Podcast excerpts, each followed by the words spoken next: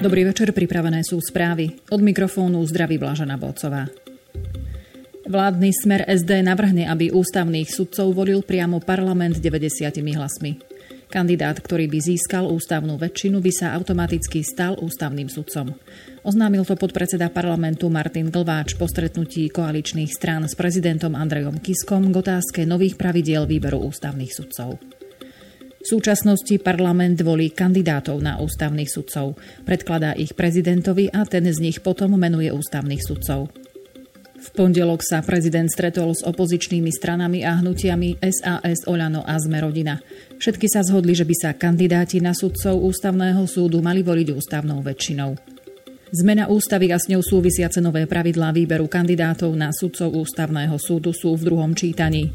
Na zmenu ústavy bude koalícia potrebovať aj podporu opozície.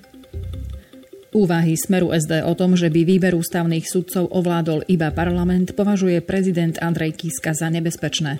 Treba sa podľa neho pýtať, aký je skutočný úmysel. Hlava štátu po stretnutí s koaličnými stranami zdôraznila, že správne nastavený systém brzd a protivách je zárukou toho, že sa moc neskoncentruje v jedných rukách a že ústavný súd nebude slúžiť záujmom aktuálnej parlamentnej väčšiny. Spoločnosť Ruské vrtulníky odmieta zodpovednosť za ďalšiu bezpečnú prevádzku transportného vrtulníka afgánskych vzdušných síl typu Mi-17 z dôvodu jeho neoprávnenej generálnej opravy v leteckých opravovniach Trenčín. Informovala o tom spoločnosť na svojej webovej stránke s tým, že odmieta poskytovať ďalšiu podporu pri údržbe tohto typu vrtulníka. Previerka vrtulníka Mi-17 sa uskutočnila v slovenskej opravovni, ktorá nemala zvládnutý postup opravy pre tento typ vrtulníka. Píše sa na stránke spoločnosti. Letecké opravovne Trenčín realizujú opravy a generálne opravy vrtulníkov Mi-17 pre ministerstvo obrany Afganistanu na základe významného rámcového kontraktu z NATO. Ako TASR informovala hovorkyňa ministerstva obrany Danka Capáková, letecké opravovne Trenčín vykonávajú všetky činnosti v súlade s národnou, európskou a medzinárodnou legislatívou platnou v oblasti letectva a články v médiách vnímajú ako špekulácie a súčasť konkurenčného boja z ruskej strany. Ministerstvo školstva, vedy, výskumu a športu zaplatilo pokutu za projekt Infovek 2 vo výške 790 tisíc eur. Uviedla to dnes počas rokovania za okrúhlym stolom na pôde rezortu školstva riaditeľka odboru komunikácie a protokolu ministerstva školstva. Pokuta sa týkala internetového pripojenia pre školy z obdobia ministra Juraja Draxlera, keďže zmluva bola uzatvorená bez súťaže priamým rokovacím konaním. Novým dodávateľom pre internetové pripojenie na školách v projekte EduNet by mala byť spoločnosť Swan. Projekt má školám poskytnúť telekomunikačné a dátové služby, služby centrálneho manažmentu virtuálnej privátnej siete so zadefinovanou úrovňou servisných služieb a zadefinovanými bezpečnostnými štandardmi. Pacienti sa nebudú môcť za poplatok objednávať na vyšetrenie k lekárovi v rámci riadnych ordinačných hodín. Parlament totiž odmietol novelu zákona o zdravotnej starostlivosti z dielne SAS. Liberáli navrhovali, aby poplatok bol najviac 10 eur a rozsah týchto vyhradených ordinačných hodín by mal byť 5 ordinačných hodín týždenne. Právna norma tiež počítala s tým, že lekár špecialista, ktorý umožní pacientovi objednať sa na vyšetrenie na konkrétny čas, bude musieť ordinovať najmenej 40 hodín týždenne. Od návrhu novely zákona bolo možné podľa liberálov očakávať skvalitnenie života a možnosť lepšieho manažmentu času, najmä pracovne zaneprázdnených pacientov. Ľudia si budú môcť súkromne vyrábať destiláty z vlastného ovocia pre vlastnú spotrebu. Budú však musieť dodržať zákonom presne stanovené podmienky, inak im môže hroziť sankcia.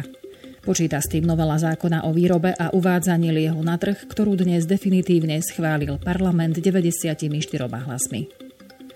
Napriek tomu, že na Slovensku ako aj v okolitých krajinách existuje dlhodobá tradícia súkromnej výroby destilátov z vlastného dopestovaného ovocia, je táto činnosť postavená mimo zákona.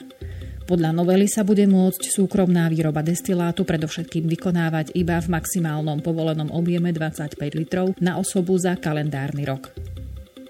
Súkromný výrobca musí okrem iného splňať podmienku dovršenia potrebného veku, na výrobu bude môcť použiť iba ním dopestované ovocie a vlastné destilačné zariadenie splňajúce zákonné podmienky. Vyrobený alkohol sa nesmie predávať alebo akýmkoľvek spôsobom uvádzať na trh. Ľudia si budú môcť pre vlastnú spotrebu legálne páliť alkohol aj z vlastného medu. Krajiny Európskej únie sa na samite v Salzburgu zhodli na opatreniach v rámci riešenia problému migrácie, informuje ČTK. Lepšia ochrana vonkajšej hranice Európskej únie a užšia spolupráca s ďalšími štátmi, predovšetkým v Afrike, je súčasťou najnovších plánov EÚ na riešenie migračnej problematiky. Zhodli sa na tom šéfovia štátov a vlád Európskej únie včera večer a dnes na neformálnom samite v Salzburgu. Podľa predsedu Európskej rady Donalda Tuska štáty mienia napríklad ako prioritné prediskutovať nedávny návrh Európskej komisie na rok 2020, výrazne posilniť právomoci pobrežnej a pohraničnej stráže a zvýšiť jej personál na 10 tisíc ľudí.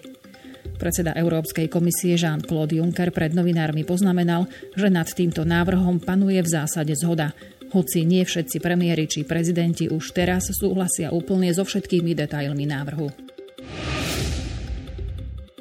Európska únia v rokovaniach o vystúpení Británie nepristúpi na kompromis ohľadom jednotného trhu.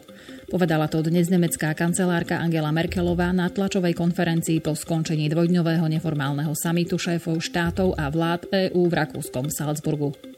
Kancelárka ďalej zdôraznila, že Británia nebude po odchode z únie súčasťou jednotného trhu. Dodala však, že je možné prísť v tomto smere s kreatívnymi spôsobmi, ako dospieť s Britániou k úzkému obchodnému vzťahu. Predseda Európskej rady Donald Tusk po samite podľa tlačovej agentúry AP uviedol, že kľúčové časti britského plánu na tzv. Brexit by nefungovali a predstavovali by riziko oslabenia jednotného trhu. Britská premiérka Teresa Mayová by rada udržala i po odchode z únie prístup Británie na jednotný trh v rámci voľného pohybu tovaru, ale nie služieb. Priblížila AP. Mimoriadny summit EÚ o Brexite sa uskutoční 17. a 18. novembra v Bruseli. Dohodli sa na tom zástupcovia štátov Európskej únie na neformálnom samite v Salzburgu dnes, informovala agentúra APA s odvolaním sa na diplomatické zdroje. Predmetom rozhovorov majú byť ešte otvorené otázky okolo odchodu Británie z Európskej únie. Od samitu sa očakáva definitívne rozhodnutie, či medzi Bruselom a Londýnom dôjde k dohode o odchode Spojeného kráľovstva, alebo v marci 2019 nastane tzv. tvrdý Brexit. Britská premiérka Teresa Mayová v Salzburgu oznámila, že Brexit nastane bez ohľadu na to, či sa EÚ a Británia dohodnú alebo nie. Ďalšie referendum je podľa nej vylúčené. Dvoch chlapcov podozrivých z prípravy teroristických činov zadržala britská polícia v grovstve Kent. Chlapcov vo veku 15 rokov zatkli v ich dome a previezli na výsluh na policajnej stanici. Zadržiavaní sú v súlade s článkom 41 teroristického zákona, informovala spravodajská stanica Sky News. Rád by som opäť uistil miestnú komunitu, že dnešné zatknutia boli vopred plánované a uskutočnené tajnými službami. Verejnosť nebola bezprostredne ohrozená povedal Nigel Doak z protiteroristického oddelenia polície v regióne juhovýchodné Anglicko. Sme odhodlaní vyrovnať sa s každou ideológiou, ktorá predstavuje hrozbu pre bezpečnosť verejnosti. Uviedol ešte s tým, že k hrozbe zo strany radikálnej pravice sa polícia stavia rovnako ako k akejkoľvek inej hrozbe.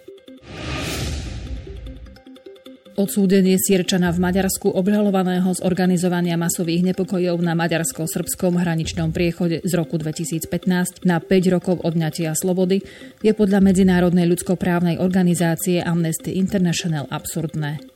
Vyplýva to z vyhlásenia, ktoré organizácia poskytla TASR. Odvolací súd v juhomaďarskom Segedíne trest vymeraný prvostupňovým súdom zmiernil. Pôvodne to bolo 7 rokov. Súd uznal Sierčana vinného stresného činu zakázaného prekročenia štátnej hranice v rámci účasti na masových nepokojoch a tiež z použitia násilia proti verejnému činiteľovi, čo je v zmysle maďarských právnych noriem teroristickým činom. Súčasne mu zakázal na 10 rokov vstup na územie Maďarska. Európska komisia dnes oznámila, že sa podarilo parafovať dohodu so Srbskom, ktorá umožní v prípade potreby nasadiť v tejto balkánskej krajine Európsku pohraničnú a pobrežnú stráž, vytvorenú z príslušníkov členských krajín EÚ. Agentúra Frontex, ktorá má na starosti pohraničnú a pobrežnú stráž, bude môcť Srbsku pomáhať pri riadení hraníc a uskutočňovať spoločné operácie so Srbskom najmä v prípade náhlej zmeny migračných tokov. Dohoda o štatúte spolupráce so Srbskom je trečou tohto druhu, ktorú sa Únii už podarilo dosiahnuť na Západnom Balkáne. Po dohode s Albánskom vo februári a s Macedónskom v júli tohto roka. Európsky súd pre ľudské práva zamietol dnes sťažnosť nemeckého aktivistu a nariadil mu, aby prestal hovoriť o interrupciách vykonaných lekármi ako o závažných vraždách a prirovnávať ich k holokaustu. Informuje agentúra AP. Súd so sídlom vo francúzskom Štrasburgu rozhodol v sérii prípadov, v ktorých figuruje nemecký aktivista Klaus Günther Annen. Ten namietal, že štyri príkazy, ktoré voči nemu vydal nemecký súd, zasahovali do slobody jeho prejavu. Európsky súd pre ľudské práva stanovil, že Anenové obvinenia voči lekárom, ktoré zverejnil na svojej webovej stránke i na iných miestach, nielenže boli veľmi vážne, ale mohli tiež podnecovať k nenávisti a agresii. Príkazy vydané nemeckým súdom síce obmedzili slobodu jeho prejavu, napriek tomu však boli nevyhnutné v demokratickej spoločnosti, uviedol Európsky súd pre ľudské práva. Ukrajinský parlament podporil dnes návrh ústavných zmien, ktoré zakotvujú členstvo Ukrajiny v EÚ a NATO ako dlhodobý cieľ jej zahraničnej politiky a zaslal ho na posúdenie ústavnému súdu. Ako informovala agentúra Unian, za návrh uznesenia hlasovalo 321 z 366 poslancov zaregistrovaných v rokovacej sále. Ukrajinský prezident Petro Porošenko v dnešnom prejave o stave štátu poslancom pripomenul, že krajina musí zmeniť svoju ústavu, aby sa členstvo v NATO stalo jej dlhodobým cieľom. Zákon na vykonanie zmien v ústave obsahuje návrh legislatívne zakotviť smerovanie Ukrajiny k európskej a euroatlantickej integrácii a potvrdiť európsku identitu ukrajinského národa v preambule ústavy. Po zostrelení lietadla nad stredozemným morom Rusko zintenzívnilo vojenské aktivity pri pobreží Sýrie. Informovali o tom dnes cyperské médiá. Rusko sa podľa nich údajne rozhodlo uzavrieť oblasti v blízkosti Cypru, aby tam uskutočnilo svoje vzdušné, pozemné a námorné operácie. A to od dneška do nasledujúcej stredy. Tieto správy potvrdili aj zdroje v Izraeli, napísal dnes denník Hárec. Agentúra Interfax dnes vydala správu, v ktorej sa uvádza, že rad oblastí v medzinárodných vodách východného Stredomoria v blízkosti Sýrie, Libanonu a Cypru bolo uzavretých v súvislosti s námorným cvičením lodí ruskej vojnovej flotily a skúškami raketovej streľby.